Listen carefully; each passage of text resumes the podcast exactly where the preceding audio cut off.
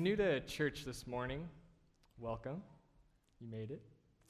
Uh, this is the, the portion of our time that I like to refer to as the conversation starter. This conversation, it, it begins with us and will hopefully lead to God, and uh, we'll hopefully use some of the language in a book like this uh, that we call the Bible. I enjoy viewing this time as a conversation because it's fun for me to imagine how each of you would finish this sermon, how this conversation would continue maybe at your workplace tomorrow, how it could continue at home with your family or at school among peers. I enjoy the thought of some of you gathering around the lunch table this afternoon, talking about maybe how you read the scriptures differently or how a particular phrase in the Bible this morning was challenging to you, or life experiences that came to mind as we chatted this morning. This desire to, to see this larger gathering of worship make its way into our daily lives is something really built into our faith. You see it in the ministry of Jesus, in the huge crowds of people that he eventually breaks off into smaller groups, into gatherings, into intimate discussions, into conversations while he's on the way doing ministry, activities, serving, encountering people. This is the beginning of a conversation that hopefully continues outside of these doors. Today, one of the ways that that happens often in our churches is we have a phrase for that. We call them small groups that are highly encouraged here in our community. And if you haven't been a part of a small group, these, these gatherings usually take place in someone's home, maybe five to ten people, where you sit around and you discuss what was transformational about what we did this Sunday. Why does this hour matter? And really, where is the intersection between my everyday life and this message that originated thousands of years ago? Why does it matter? There's one particular, I guess you could say, uh, a style of small group that has existed for decades and is really, it occurs across our nation, uh, oftentimes in a church basement, uh, usually with a small collection of old folding chairs set up in a circle, and often with a pot of poorly made coffee in the corner. And these meetings, they begin with introductions. Something like this Hi, my name is Travis, and I'm an alcoholic. Or, Hi, my name is Travis, I'm here for compulsive gambling, or food, or narcotics, or sex. And these groups, they're, they're founded upon 12 principles, steps, where step one is something like this We admitted we are powerless, that our lives have become unmanageable. We admitted we are powerless, that our lives have become unmanageable. That's step one. That's quite the beginning to a conversation. Can you imagine that here at the coffee cart? You see someone, hey, good to see you. How's life? Well, you know, it's, uh, it's actually unmanageable. I'm, um, turns out I'm pretty powerless to make any changes. Okay, you enjoy that donut. um, It's vulnerable. It's raw, right? The, the beauty of these groups is that they do away with any false pretense, with presenting our best selves, which is actually our false selves. It's raw, it's imperfect, but it's human. These words, powerless, unmanageable, they invite you to take a step towards humility in hopes that that humility turns into surrender, a surrender that similar to that of Jesus. Last week, John introduced the beginning of a series in this book that we call Philippians. That isn't really a book, it's actually a letter that we've preserved in a book, a letter from a man named Paul, who John shared last week describes himself as a slave, a slave of Jesus. Some of your Bibles might say a servant of Jesus.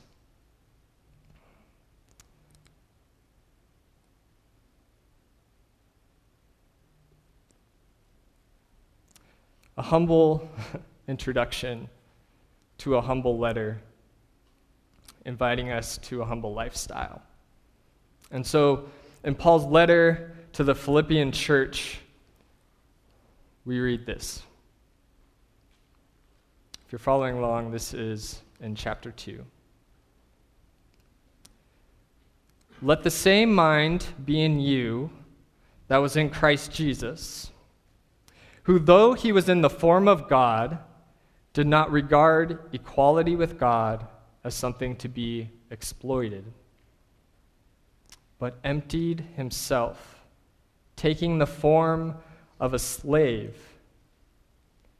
being born in human likeness, and being found in human form, he humbled himself and became obedient to the point of death, even death on a cross.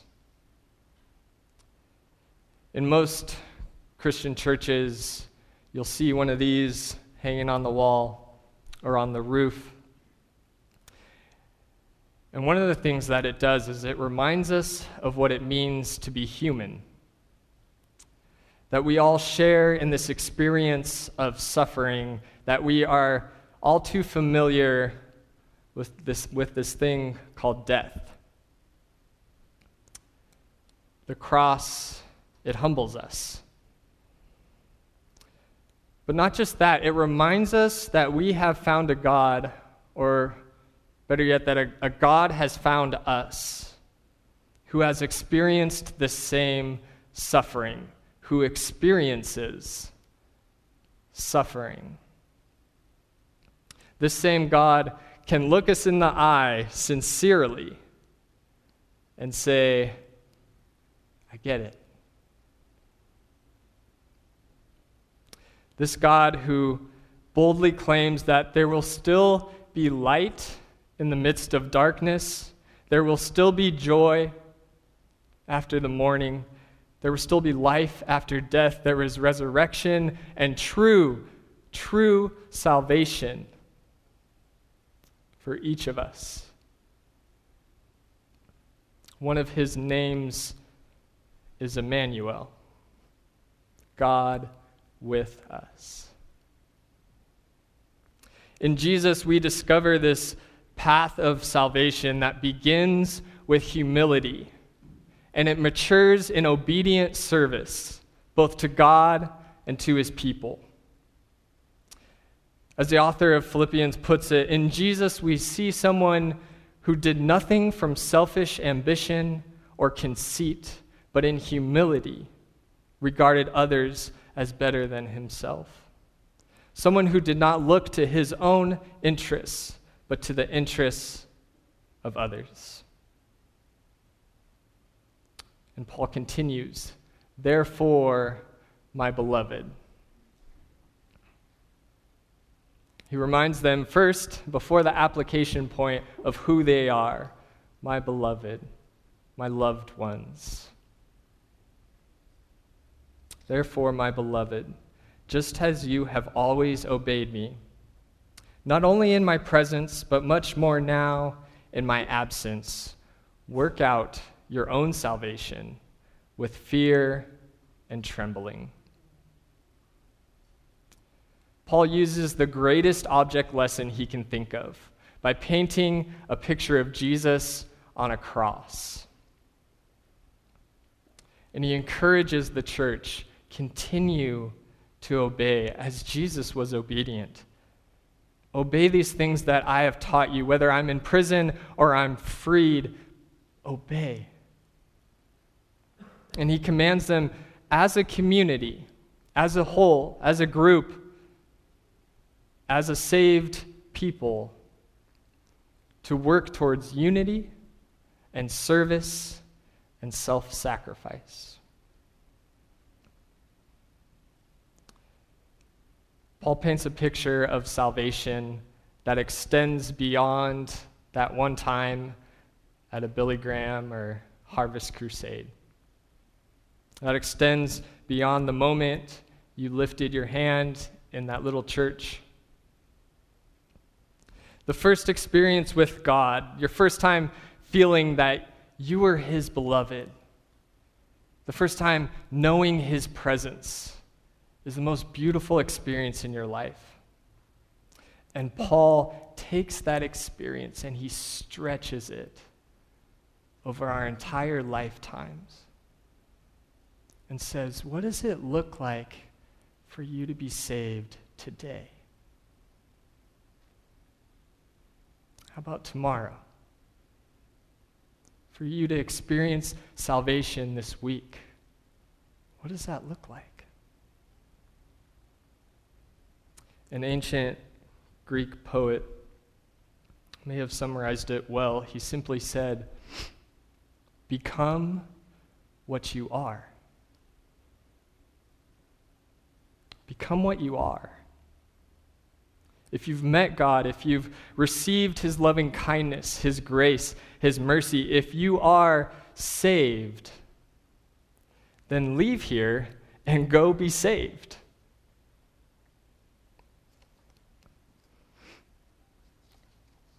Become what you are.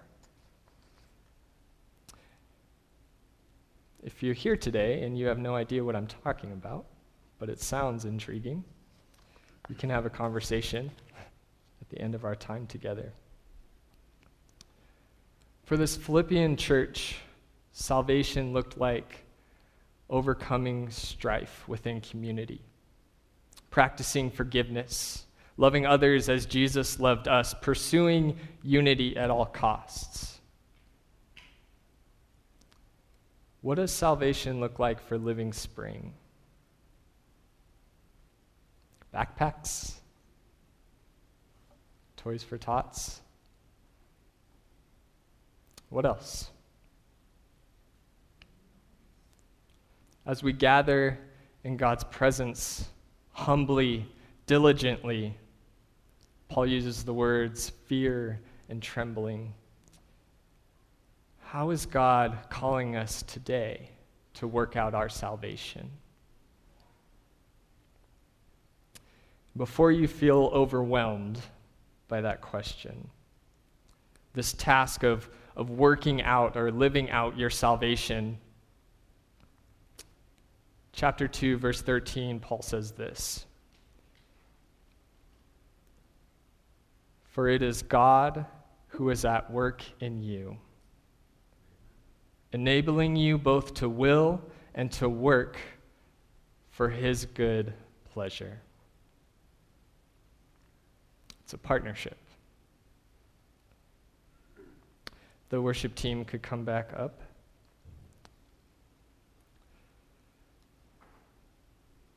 If you happen to find yourself in a church basement sometime, sitting in a circle with a bad pot of coffee in the corner. Ask someone next to you what 12 what step 12 is.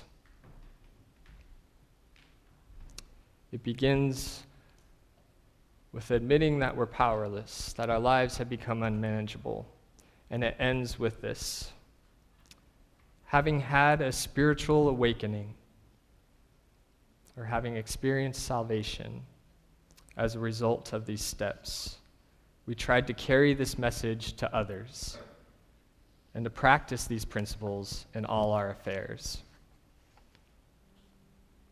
When you experience salvation, this God who is humble and familiar with our suffering works in us new desires, new actions to humbly serve Him and His people. As one student of the 12 steps reflected, it was all grace.